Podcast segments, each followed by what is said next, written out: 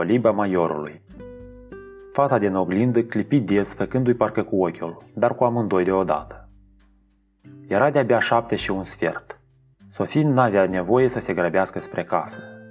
Mama ei avea sigur să mai doarmă încă două ore. Duminica era totdeauna leneșă. Să intre oare mai adânc în pădure și să încerce să-l găsească pe Alberto Knox? Dar de ce mărâise atât de furios la ea câinele lui? Sofie se ridică de pe trunchiul de copac și porni pe drumul din pădure pe care alergase înainte Hermes. Mai avea în mână plicul galben cu scrisoarea lungă despre Platon. Cărarea se despărți de două ori înaintea ei și ea o apucă de fiecare dată pe cel mai larg dintre aceste drumuri astfel despărțite. Pretutindeni ceripeau păsările. În copaci și prin văzduh, în tufișuri și prin hățișuri.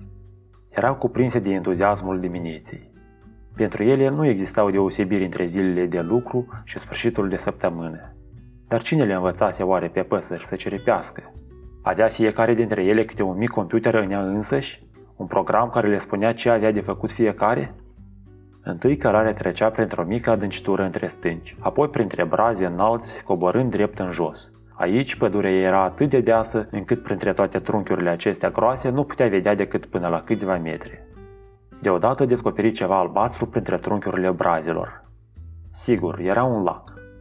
Aici cărarea cotea în altă direcție, dar Sofie înainte pur și simplu mai departe printre copaci.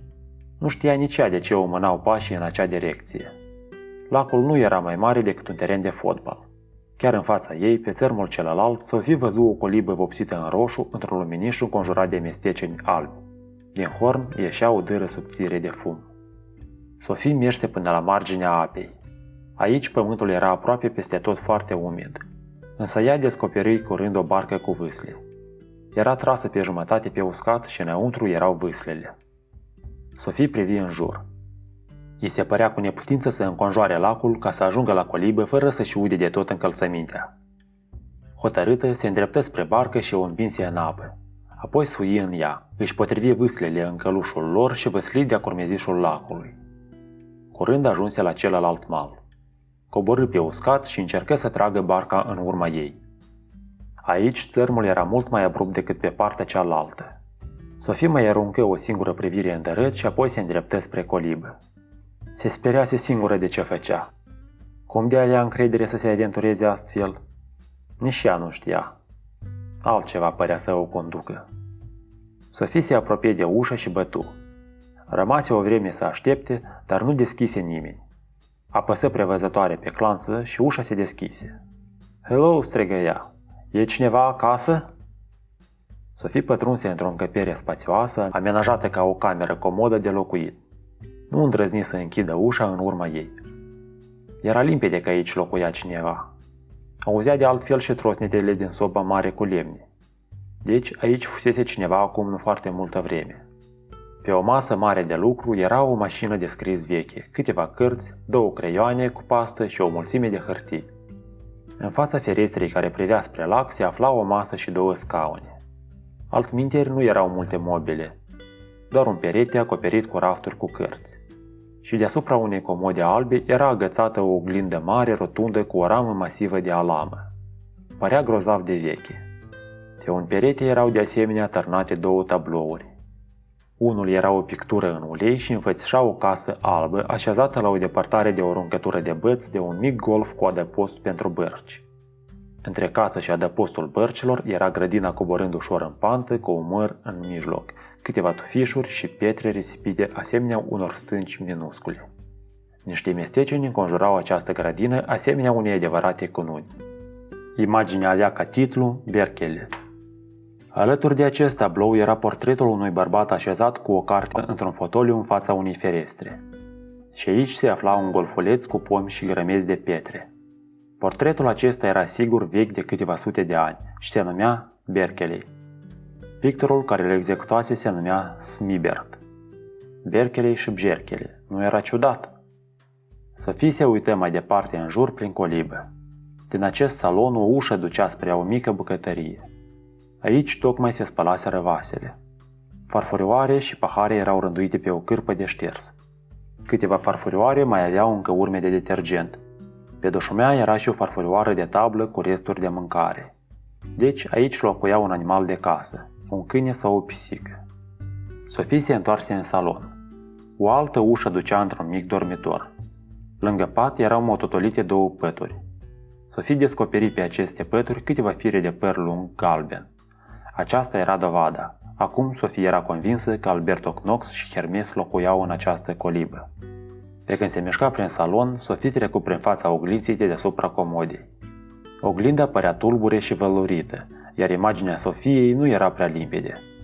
Fără să știe de ce, Sofie început să se strimbe la ea însăși acolo în oglindă, așa cum uneori obișnuia să facă acasă când se spălă în baie. Chipul ei din oglindă o imita în totul, dar nici nu ar fi fost de așteptat altceva. Deodată însă se petrecut ceva straniu. Timp de o singură secundă infinitesimală, Sofie văzut foarte limpede că fata din oglindă clipi des, făcându-i parcă cu ochiul, dar cu amândoi deodată. Sofie se trase înapoi speriată. Dacă ea însă și-ar fi făcut astfel cu ochiul, clipind astfel din amândoi deodată, cum ar fi putut atunci să o vadă pe cealaltă făcând asta? Ceva mai mult, era chiar Sofie cea care îi făcea ei cu ochiul. Părea că vrea să spună, te văd, Sofie, eu sunt aici înăuntru, însă de partea cealaltă. Sofie simțea cum îi bate inima năvalnic în piept. În același timp auzi un câine lătrând undeva departe. Era sigur Hermes. Trebuia să fugă imediat de aici. Abia acum observă un portmoneu verde pe comodă sub oglindă. Sofie îl ridică și îl deschise temătoare. În portmoneu era o bancnotă de 100, una de 50 și o legitimație de școală. Sub fotografie de acolo scria Hilde Müller Knag și școala Lillesand. Sofie simți cum îi îngheață deodată fața. Apoi îi auzi iarăși pe câinele trând. Trebuia neapărat să fugă de aici. Când se treacă pe lângă masă, descoperi un plic alb printre multele cărți și hârtii răspândite acolo. Pe plic scria Sofie. Fără să mai stea pe gânduri, smulse plicul și îl vărâ în plicul cel mare galben alături de lunga scrisoare despre Platon. Apoi ieși în fugă din colibă și închise ușa după ea. Afară auzea câinile lătrând și mai tare. Apoi constată că barca dispăruse. După câteva clipe o descoperi în mijlocul lacului. Pe lângă barcă plotea una dintre vâsle. Asta pentru că nu reușise să tragă barca pe țărm. Auzea câinile lătrând mereu, dar auzea și altceva, ceva care se mișca printre arbori pe cealaltă parte a lacului. Sofie nu mai avea acum timp să stea să se gândească. Strângând plicul cel galben în mână, alergă printre tufișurile din spatele colibii.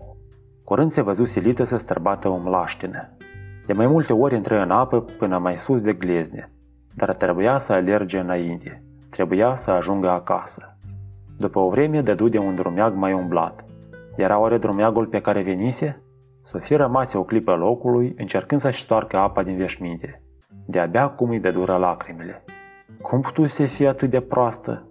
Partea cea mai rea era cea cu barca. Vedea mereu în fața ochilor barca și cu vâsla plutindu-i alături, rotindu-se acolo în mijlocul lacului. Îi era atât de rușine, o făcuse de oaie. Acum, poate că profesorul de filozofie se afla acolo pe malul lacului. Avea nevoie de barcă să se poată întoarce acasă. Sofie se rușina grozav de ce boacă ne făcuse, însă nu făcuse din adins. Plicul. Asta era poate ceva și mai urât. De ce luase plicul cu ea? Pentru că era numele ei pe el feriește. Din cauza asta s-ar fi putut spune că într-un fel îi aparținea. Totuși, avea senzația că este o hoață. Și acum se putea dovedi că ea fusese în colibă. Sofie scoase din plic un bilețel, pe el scria Ce a fost întâi? Găina sau idee de găină? Are omul idei născute? Care este deosebirea între o plantă, un animal și un om? De ce plouă? De ce are nevoie omul să ducă o viață bună? Sofie nu putea să stea acum să se gândească la întrebările acestea, dar pornea de la premisa că ele aveau ceva de a face cu filozoful din lecția următoare. Nu se numea cumva Aristotel? Când după ce alergase la nesfârșit prin pădure, ajunse la gardul viu de lângă ascunzătoarea ei, îi se părea că este o naufragiată care înnoată spre țăr. Era ciudat să vadă gardul acesta din partea cealaltă. De-abia când se strecură în peșteră, se uită la ceas. Era zece și jumătate. Plicul cel mare îl lăsă alături de celelalte hârtii în cutie. Biletul cu întrebările noi și îl strecură în ciorap. Mama vorbea la telefon când intră Sofie. Lăsă receptorul în furcă. Unde ai fost până acum, Sofie? Am, am făcut o plimbare prin pădure, se bălbâi Sofie. Da, închipuieți asta văd și eu. Sofie tăcu.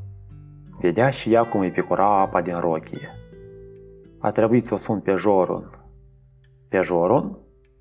Mama îi aduse ceva uscat să se schimbe. Sofie reuși doar cu mare greutate să ascundă biletul de la profesorul ei de filozofie. Se așezară în bucătărie. Mama a făcut câte o ceașcă de cacao. Ai fost cu el?" o întrebă apoi. Cu el?" Sofie se gândea doar la profesorul de filozofie. Cu el, da, cu iepurile acela al tău. Ce faceți când sunteți împreună? De ce ești atât de udă? Sofie ședea așezată acolo, serioasă de tot și privea fix tăblia mesei. Dar într-un loc tainic, acolo în ea însăși, era ceva care râdea. Mama, săraca de ea, ce griji își făcea? Iar își scutură din cap. Și întrebările veneau în bandă rulantă. Acum vreau să aud tot adevărul. N-ai ieșit astă noapte? Nu te-ai strecurat afară când m-am dus eu la culcare? Abia ai 14 ani, Sofie. Vreau să știu cu cine ai fost. Sofie începu să plângă. Apoi povesti. I se făcu frică și când e frică, spui de regulă adevărul. Povesti că se trezise de vreme și că făcuse o plimblare prin pădure. Povesti despre colibă și despre barcă și chiar despre oglinda aceea ciudată. Dar reuși să facă în așa fel încât să treacă sub tăcere tot ceea ce era în legătură cu acel curs tainic de filozofie prin scrisori. Nu pomeni nici de portmoneul verde. Nu știa de ce, dar simțea că trebuie să păstreze numai pentru ea cei ce avea legătură cu Hilde. Mama o apucă de braț. Sofie înțelesese că de data asta o credea. Eu nu am niciun prieten, suspină ea. Ți-am spus toate astea ca să nu mai trebuiască să-ți faci griji cu iepurile alb. Ce ai fost cu adevărat până la coliba maiorului, spuse mama îngândurată. Coliba maiorului? Sofie făcu ochii mari. Coliba aceea mică pe care ai descoperit-o în pădure e denumită coliba maiorului. Acum mulți, mulți ani a locuit acolo într-adevăr un maior bătrân. Era puțin cam excentric și ciudat. Dar nu ne mai gândim acum la asta. De atunci ea a rămas goală. Așa crezi tu, dar acum locuiește acolo un filozof. Nu, nu mai începe iar cu fanteziile tale. Sofie ședea în camera ei și se gândea la experiențele de viață din ultimele câteva ceasuri.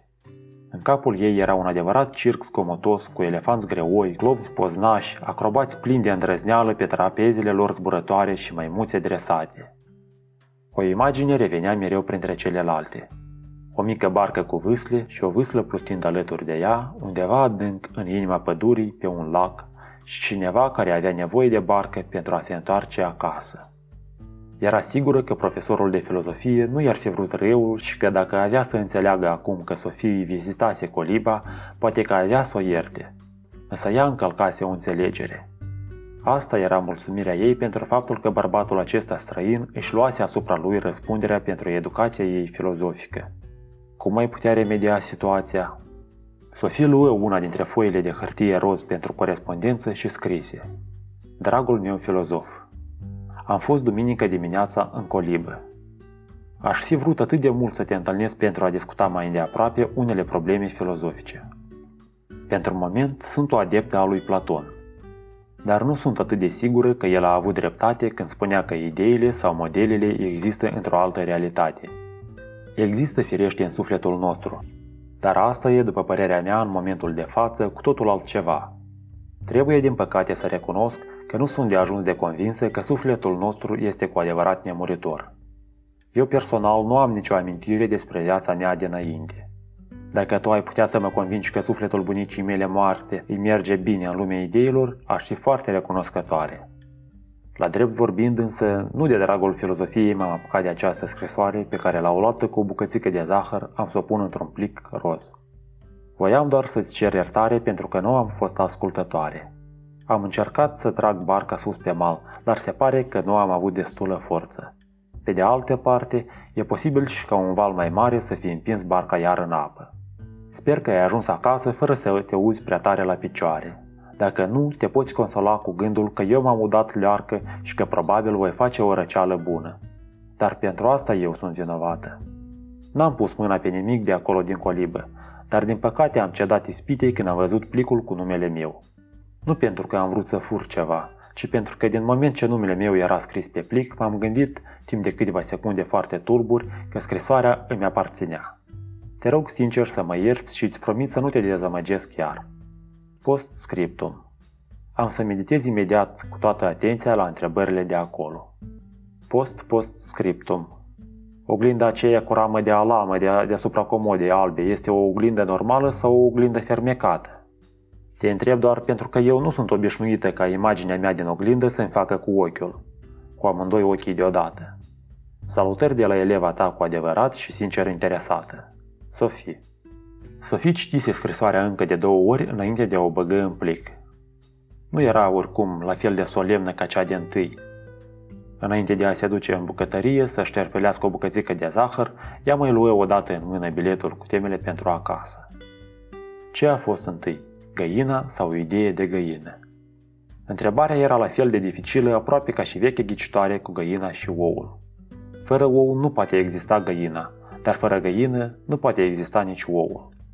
Și era într-adevăr la fel de greu de descoperit ce a fost mai întâi, găina sau ideea de găină. Sofie înțelesese bine ce spusese Platon.